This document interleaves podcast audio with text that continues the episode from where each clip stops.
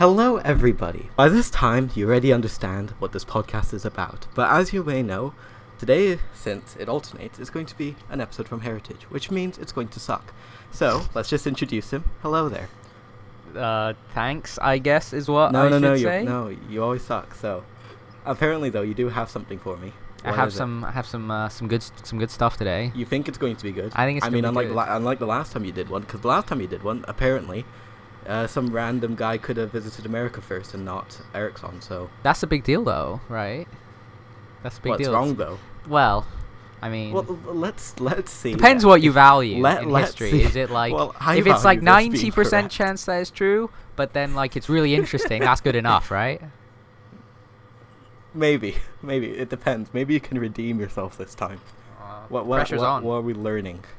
Okay, so we're gonna be learning about Napoleon, and you're probably thinking, well, like Napoleon, that's not a He- he's, a, he's a huge He- deal. he's- he's a not, big he's deal, right? A footnote. Yeah, he's He's like one of those like A-list celebrities from He- he is European not a small He's human like being. it was like Julius Caesar, and then Napoleon and Hitler. Yeah, it's yeah, like, you- that. You, would stick him on like the list of like influential people. I reckon Yeah. he'd be up there. I think. I'm not too sure. I think Caesar would be at the top. For some reason, though, I feel like, you know, I don't know what he really does because I'm not interested in this stuff. But maybe you can enlighten me. You know. oh, so- this is not the day for Julius Caesar though. Maybe some other time. But Okay, fair enough. for Napoleon, we're gonna be learning about his campaign in Egypt mainly.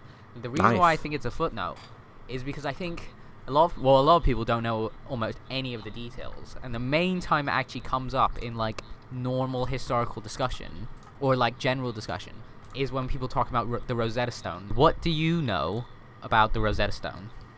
Not a lot. Not gonna lie. What I do you mean, know? Any okay, what- details? um, I knew it was like created in like BC. You know, like Uh-huh. really, really old, right? Yeah. And when they found it, they found like well, I don't know. I think it's late 18th or maybe something around then. You know.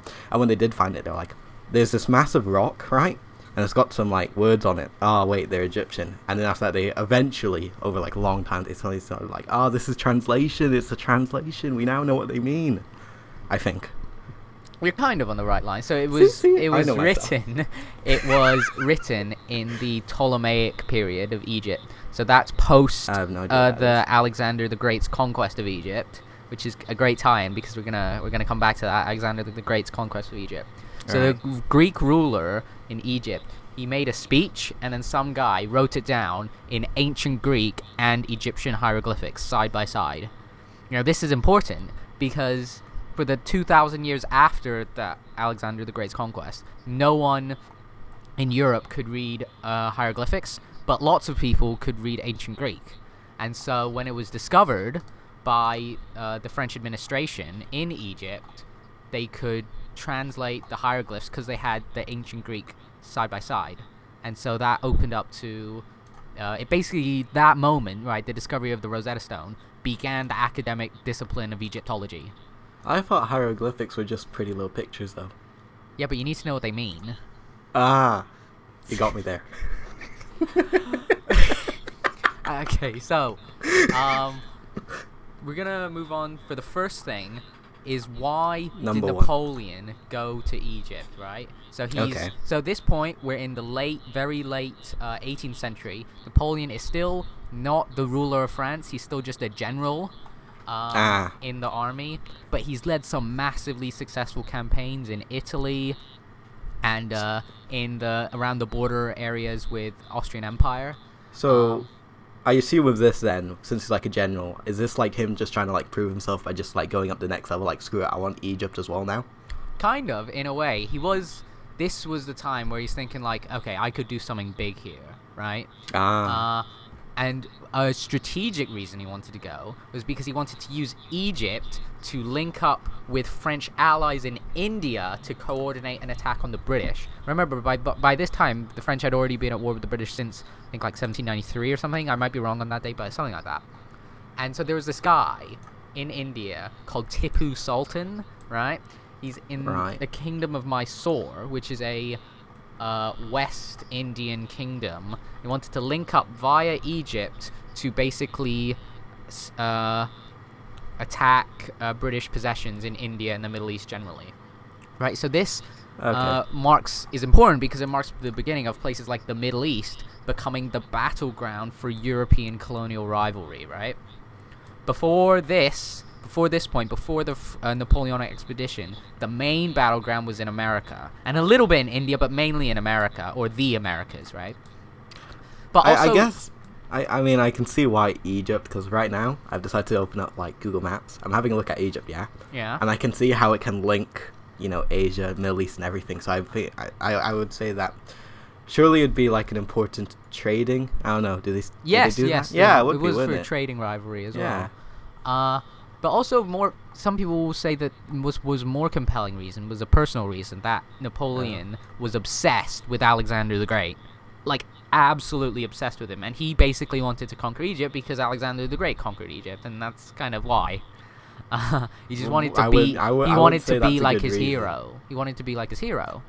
Um, Ah, nah, nah. Now I get it. I get it, right? Because I know, right? And like Okay. modern history, not really like related to this entirely, but I know like um Hitler, like he was all about like that Gross Deutschland and the, the German before the German Empire. So I feel this is just like a trend or something that just keeps repeating. You know, like oh, I need to be as good as the guy before me. Or Yeah. this guy was huge. I need to be just as good as him. I mean, basically every emperor for a hundred years after Julius Caesar was like, I need to be as good as Julius Caesar, basically. Ah, Hmm. okay. Okay, so Fair enough. in 1798, uh, Napoleon and his fleet set off from, I believe it's Toulouse, and they before they head off to Egypt, they conquer Malta because, well, gain some like Mediterranean dominance, you know. Yeah. Uh, and yeah, the the uh, Knights of Malta they offered some minimal resistance, but Napoleon took it pretty easily. Um, but after arriving in Alexandria, which is the main coastal city of Egypt, um, it's where the Nile uh, flows into the Mediterranean. It becomes obvious that the Egyptians intended to resist. He had hoped that the Egyptians and uh, the Egyptian administration would offer basically uh, uh, minimal resistance, but no, they intended to resist properly. So in the 18th century, the Ottoman administration in Egypt was uh, kind of very limited. There was very limited actual ties to Constantinople. The rulers in Egypt in the 18th century were what are called Mamluks, which are a Muslim ruling class that had ruled Egypt by the time Napoleon comes in for over five centuries. Um, and this is the first uh, really, really important thing that I want to talk to you talk to you about because it's going to get into the main wider discussion point, and that's going to be about Napoleon and Islam. Okay, so I'm just going to read out this paragraph Right. that he that Napoleon addresses to the Muslim population after he lands in Egypt. Okay. People of Egypt, they have told you that I come to destroy your religion, but do not believe it. Tell them in reply that I come to restore your rights, punish the usurpers, and that I respect God, His Prophet, and the Quran more than the Mamluks. Tell them that all men are equal before God. Wisdom, talents, virtues are the only things to make one man different from another. I ask you to tell the people that we are true friends of Muslims. Wasn't it us who destroyed the Knights of Malta? Wasn't it us who destroyed the Pope, who used to say that he had a duty to make war on Muslims? Wasn't it us who have at all times been friends to the Great Lord and enemies to his enemies? So, what are, what are some of your initial impressions on that? speech? Right. Okay. I'm using my IB source analysis here. Mm-hmm. Right. So like he focuses on religion, right? And like he, he always does that thing that like people do when they're invading when they don't pretend to like I, I have a feeling right? Not not general like not every invader does this but like they just come in and they're like no no I'm your savior actually. You should support me. And then you get tons of people to join your side. I just find it interesting how he uses like religion to do that because I I don't know. Just I because hmm. It is, it is a bit strange, Yeah, but I- actually, in the source, you have things that are not just about religion, so think about wisdom, talents, and virtues.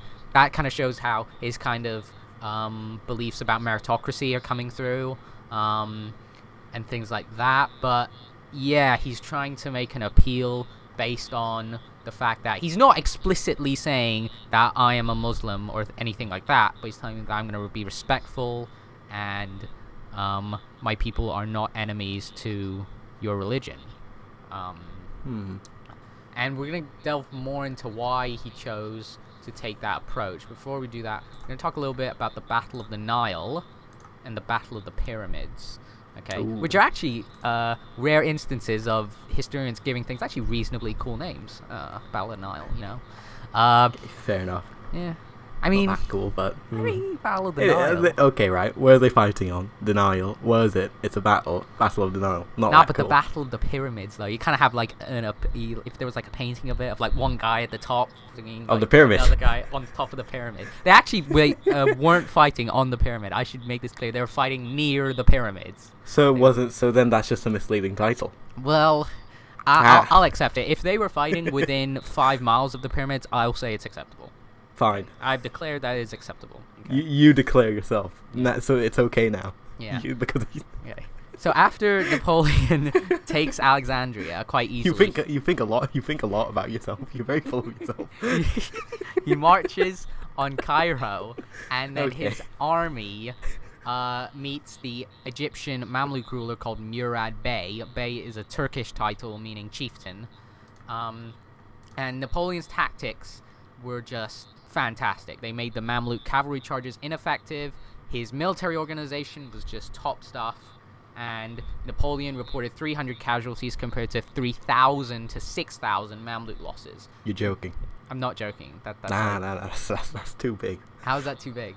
That, that can't be possible to only lose 300 and then everyone else lose, lose 3,000 to Nah, 6,000. that's like- 3,000's the lower estimate. Yeah, that's a lower estimate. that, that's too, no. Now, I mean, like, and this probably goes back to how a European or like a, a German or a Spanish or an Austrian might take note of this and being, hmm, if we Hmm. actually just like kind of get our stuff together, we could do some damage in like the Middle East or Asia. So This is some so, serious so, damage. Yeah, so other people in in Europe are starting to take note that maybe they're ready to expand their imperial conquest from America and shift it, you know, back Mhm. back to the Afro-Eurasian continent. So the Mamluks were not totally crushed though, despite the numbers. So Murad Bey and uh, some of the other leaders retreated to Upper Egypt, which is which is kind of weird because Upper Egypt is actually south. You would think Upper is like What? north, but it's not. Upper Egypt is south. So they Oh, that fled. doesn't make much So some fled because like the Nile flows from the south into the north into the Mediterranean. Uh-huh. So think about it like that. Oh, okay. So some retreated to Upper Egypt, some retreated to uh, Palestine or Ottoman Palestine, right? Okay. So that's the Battle of the Pyramids. The Battle of the Nile is perhaps I would say more famous, especially for um, British historians or historians interested in British history, because this is where um, British naval supremacy is established clearly and held out for the rest of the uh, French Revolutionary and Napoleonic Wars. So this guy, Horatio Nelson, I'm sure some of you will have heard of this. Heard of I've him, heard of him. You've heard of him, right? Has been pursuing Napoleon's fleet across the Mediterranean, right? Napo- uh, Nelson, rather, was a really experienced officer, um, and he was able to gather many sources, and he figured out quite early on, and from quite limited sources, that Napoleon was heading to Egypt. Um, and uh, Nelson rather arrived in Alexandria one day before Napoleon did, but Ah. to avoid making the Mamluks suspicious that the British were up to something, he decided to sail away. Oh. And the French, the French general, right? There's not, there's not going to be too many names. I'm going to focus, but I'm going to introduce one more new name. French Okay. general called Brueys Brueys. was the uh, French leader that Napoleon left to be in charge of the navy, while he took the army to march on Cairo. Right. Right. So Brueys lacked confidence since there was a lack of food and water, and the fleet was stationed at a bay called Aboukir Bay, which was near Alexandria. And he he was very uncertain about this. This is where um, he basically predicted that if the British come down hard on them, that the French won't be able to hold up, and then the army will essentially be trapped Ah, in that's Egypt. good. And so Nelson, during uh, the f- uh, first contact made between the Royal Navy and the French Navy, Nelson slips some Royal Navy ships through the French lines. How does that and, even work? That just that just can't be possible. And then attacks from both sides. Um, I mean, that's amazing tactician, but I can't imagine you just slipping another ship through all no, these because French because ships. because like the a line of ships, right? You can't Yeah. literally have one ship end and then the next ship begin, right? Because then to have like one mile, you would need like 200 ships or something. I don't know. I don't know how long a ship is. I'm gonna be honest, but like You, don't- I don't know how. long there's a some ship gap. is. There's some gap, right? You Okay. can slip some ships through, okay? And Sure. during the battle, the main French ship called the Orient. I'm not going to try and say it in like a French accent. The Orient, I'll just call that. Dramatically caught fire, and there's many paintings. I recommend that listeners look up some paintings and do some more research on the Battle of the Nile because it is really cool. Especially if try- you, if you like, and stick a especially if you like uh, naval battles. It's I'll really, try and really stick cool the painting in like a show note. I but, ba- but basically, uh, Brueys didn't, didn't stand a chance, right? He was crushed horrifically. It was just an utter Oh. obliteration Oh, by, by by Nelson. Um, and so Napoleon's army was now stuck in Egypt with no chance to get reinforcements from France. And so any realistic hope of them creating a supply line from France to Egypt and then India totally dashed. Um, Yeah. and uh, another British success was that they got, uh, through diplomatic efforts, to get the Ottoman Empire to formally declare war on France. Because, as I said, Egypt was sort of quasi independent by this point. So the Ottomans were like, eh, I mean, I don't like the French, but, like, is it worth it? Is it worth it? But the British was like, no, you gotta declare war on the France. And I was like, well, okay, yeah, sure. And then this is the point where Napoleon then launches preemptive attacks onto Palestine and Syria, and this that kind of forms the more general Oriental campaign for Napoleon. This But sounds like a very brutal invasion already. Like just a lot of war. I mean, yeah, it was for for that Wow. time especially. The logist and remember, this is the first time a European power has tried such a such a kind of ballsy Daring. land grab. A right? daring ballsy land grab. Exactly, in somewhere far away, somewhere massive, right? And so we're not going to get too much into the uh, Napoleon's Oriental campaign as a whole. We'll, Okay. we'll focus on Egypt because we only have so much time. So, in terms of French administration, things like a scientific institute was established, things like a health service and uh, an observatory. And as Napoleon was consolidating his position, the Muslim elites instigated a mass uprising called the Cairo Uprising, one of the examples of an unoriginal name. Um, but it was swiftly crushed by Napoleon, and but Napoleon was quick to grant amnesty to the leader to to the leaders to hope that they would uh, not revolt again afterwards. Uh, and for the first time, actually, under French administration, the the Egyptians uh, set up. Well, sorry, Napoleon set up govern governing bodies with actual Egyptians on them rather than just Mamluks. Mm. Hmm. And so that was basically the first time that happened since Ottoman occupation. Um, and so during Napoleon, Napoleon actually didn't stay that long in Egypt because his, again, his hopes were like more kind of broader in terms of the Middle East. But he wrote a letter to a sheik in 1798 where he wrote, I hope I shall be able to unite all the wise and educated men of all the countries and establish a uniform regime based on the principles of the Quran, which alone are true and which alone can lead men to happiness. Now that that's that's quite a statement. Whew. What do you think about that? Well, I mean, okay, right. So he keeps expanding and he keeps going everywhere, and he paints himself as this like kind of guy that can like, because he says establishing a uniform regime. To me, it just sounds like he's spreading like civilization or something. He actually sounds like kind of a good guy, not going to lie. And he also he also gave the um the uh was it those people that did the revolt amnesty. So I don't know. He's painting himself as a good man, Napoleon. Yeah. But yeah, like, and, he, and he's about it's all about leading about men to happiness. the principles of the Quran, which alone are true. Ah, but hmm. I mean, sketchy because I don't It's, think it's hard to say, right? think- because yeah, because I mean, I talk, is, talk is cheap. Talk is cheap, essentially. yeah, yeah, yeah. I feel that's just Um, propaganda. I don't think that's actually like Napoleon. I don't know. It's And, tricky because uh, wasn't Napoleon like he became like king of France and king of Italy and all that, and he like coronated inside like a church, like Notre Dame or whatever. I'm fair, I know that is true. Okay. Okay. No, he was So- the king. He was the emperor. Oh, the emperor. Oh wow.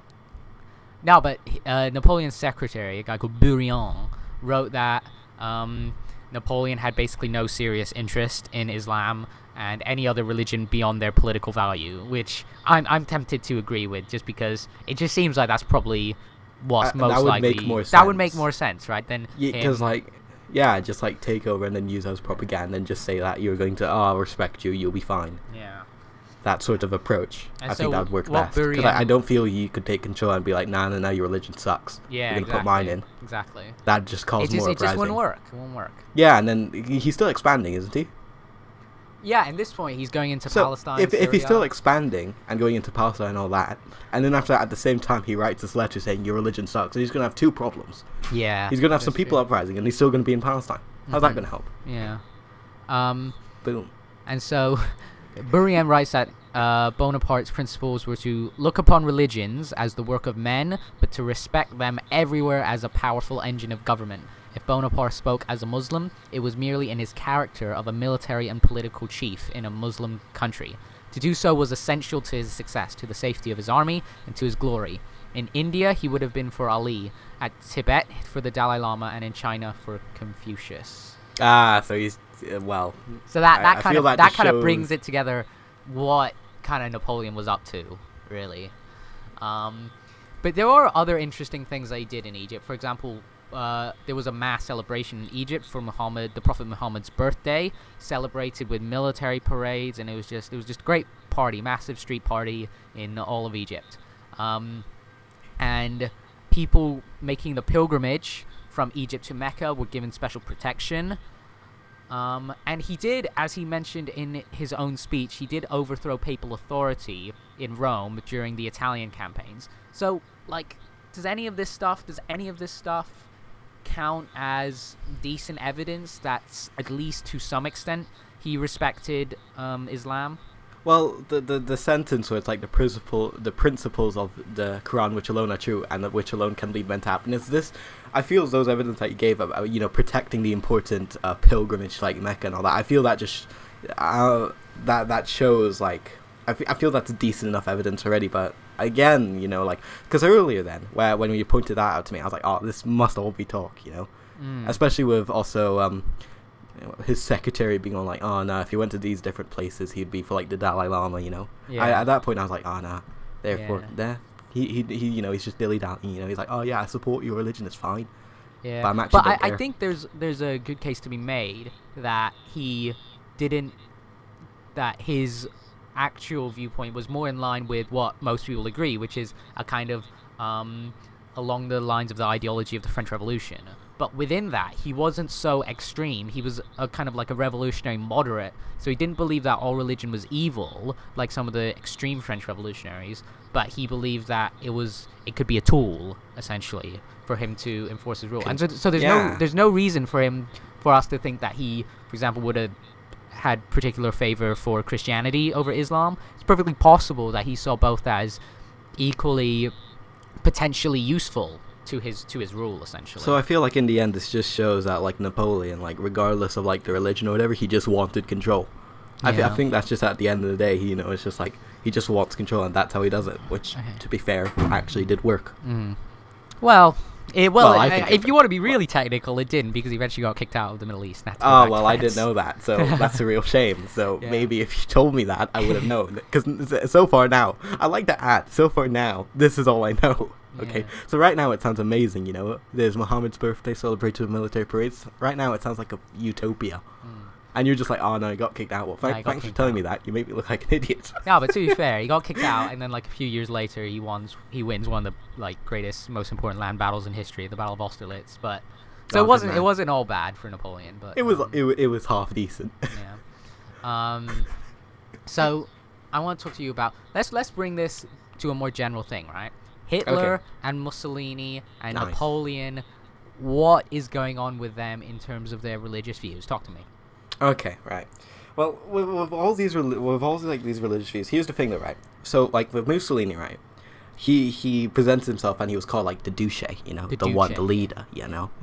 And with Hitler, he was the Führer, again, also like the leader, The OG. the OG. Yeah, yeah, you know, they they positioned themselves in these sort of like they they give themselves their own names, their own like sort of like ranks of power. I'm the Führer, I'm the leader, I'm like the one that will like guide us to greatness. I feel like at that point, then, if you believe yourself, like if you believe in yourself so much, I think you're gonna like start believing yourself as like a god. Like this whole, I think it's called like when Hitler, when there's that thing with Hitler, and, like the cult of personality, Yeah. and also like if you look at Stalin's propaganda paintings. Uh, there's propaganda of like very especially late on. He there's a picture. There's a famous like propaganda where he is like the sun, and stuff, and he's looking down uh, upon the Russian people like he is a god. So I feel at that stage then, the, the your religious views they just become murky and they sort of uh, I don't say they become less important, but you, you start to phase themselves out, and then if you're at that stage of power, you're just like, you know what? I'm I'm the powerful one here. Not there is no god above me. I am the all, you know, the all powerful. At least that's what Mm. I think. That's what I would think if I was in that position. At least I don't know about them, but Yeah, Yeah, I- it's, I- it's they- clear that their religious views are highly malleable, that they're not good set in stone. good word. that they and they do in a sense make a religion out of their own myth of greatness um, because it's it's fair to say that like by 1812 napoleon was so convinced of his invincibility that he um, starts his disastrous campaign into russia he thinks he's like alexander the great he's never going to lose a battle Ah. um, and nah, if, if, if you that's just getting genuinely if you genuinely think that about yourself, that's something that you're invincible. Well, that isn't what? work out. How can you at least have some a kind of Abrahamic religion where man is clearly set below the status of God and you're supposed to be humble and things like that, Mm. right? Yeah. Um, so this is the point I brought up earlier about the shift of the center, the battleground of European imperial rivalry from the Americas to Africa and Asia. Uh, Right. And so all the major kind of events, so like the beginning of colonization in China, in Indochina, so that's Vietnam, Laos, Cambodia, Mhm. in all of Africa, it's all after this. So so is this like the turning point? this is this is the turning point in the sense because um, a lot of people are starting to see um, America as a lost cause for Europeans holding on. I mean, at this point, we've got the American Revolution is fully uh, succeeded, and then Oh. the Spain are just are just holding on for dear life onto their Spanish colonies. But a lot of people are beginning to think that maybe Europe is ready. Maybe the European powers have created a kind of a power gap between them mm-hmm. and the powers in Africa and the Middle East that the power gap is sufficient that they can do some some explicit land grabbing because in the 16th century the power gap between the Spanish conquistadors and the native population was so was sufficient that they could do that the Spanish could just take it all in in I think about 3 or 4 decades essentially.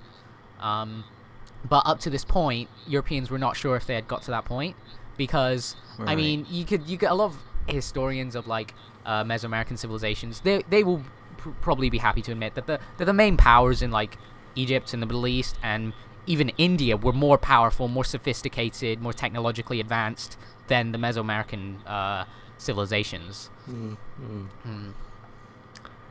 Well, I mean, I, I'm not really too sure on this whole shift of the European, or, or like the the center of European imperial rivalry from Americas to Africa and Asia, because I, I don't really know enough. I I would happily admit that because I have no clue, but um, I I think it's just interesting to see like how because for this right we're focusing on like the Battle of the Nile and stuff and how he's it's just interesting to think how all how so much of this was probably due to war. I'm not too sure Was due Well, to for- what? Sorry.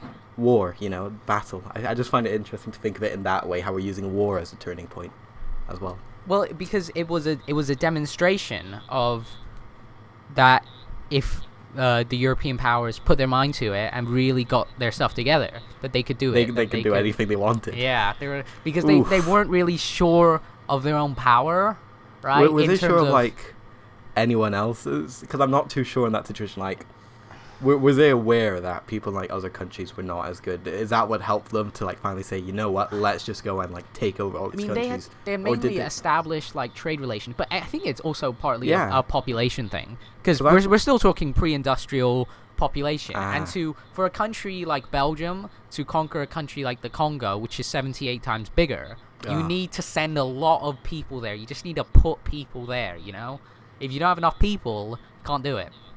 Ah, shame. Uh, and okay, this is l- probably a question that you can perhaps Tackle. give tackle.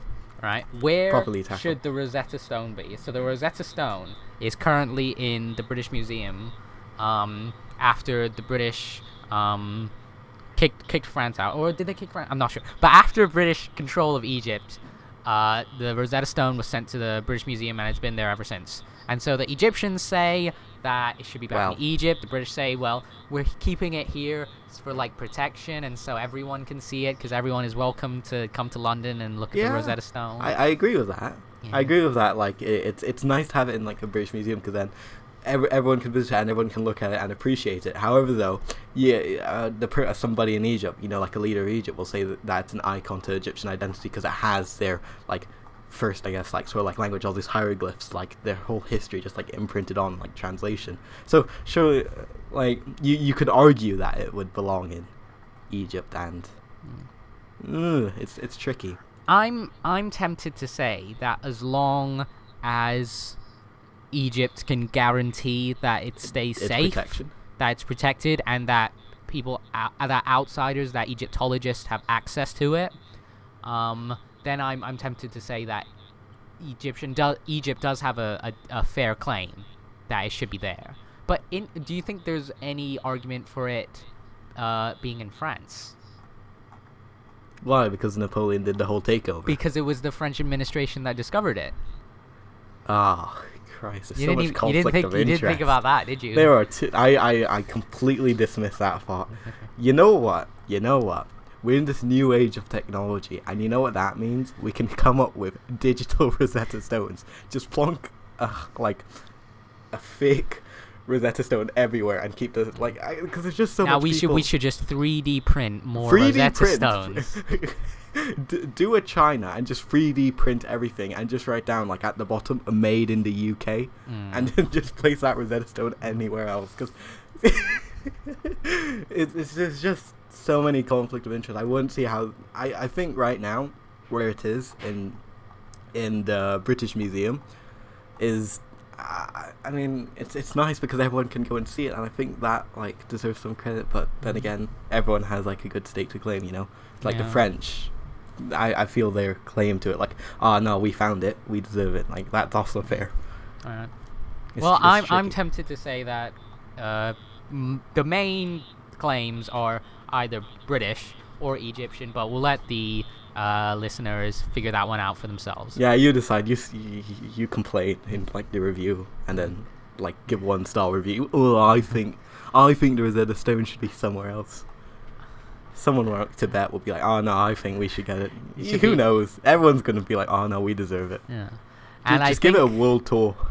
on that, and I think on that note, we will end the podcast. Yeah, g- okay. We'll end it on the fact that the Rosetta Stone should have a world tour 20, 2018 Yeah. world tour Rosetta Stone. Yeah. You, you've heard it here right now.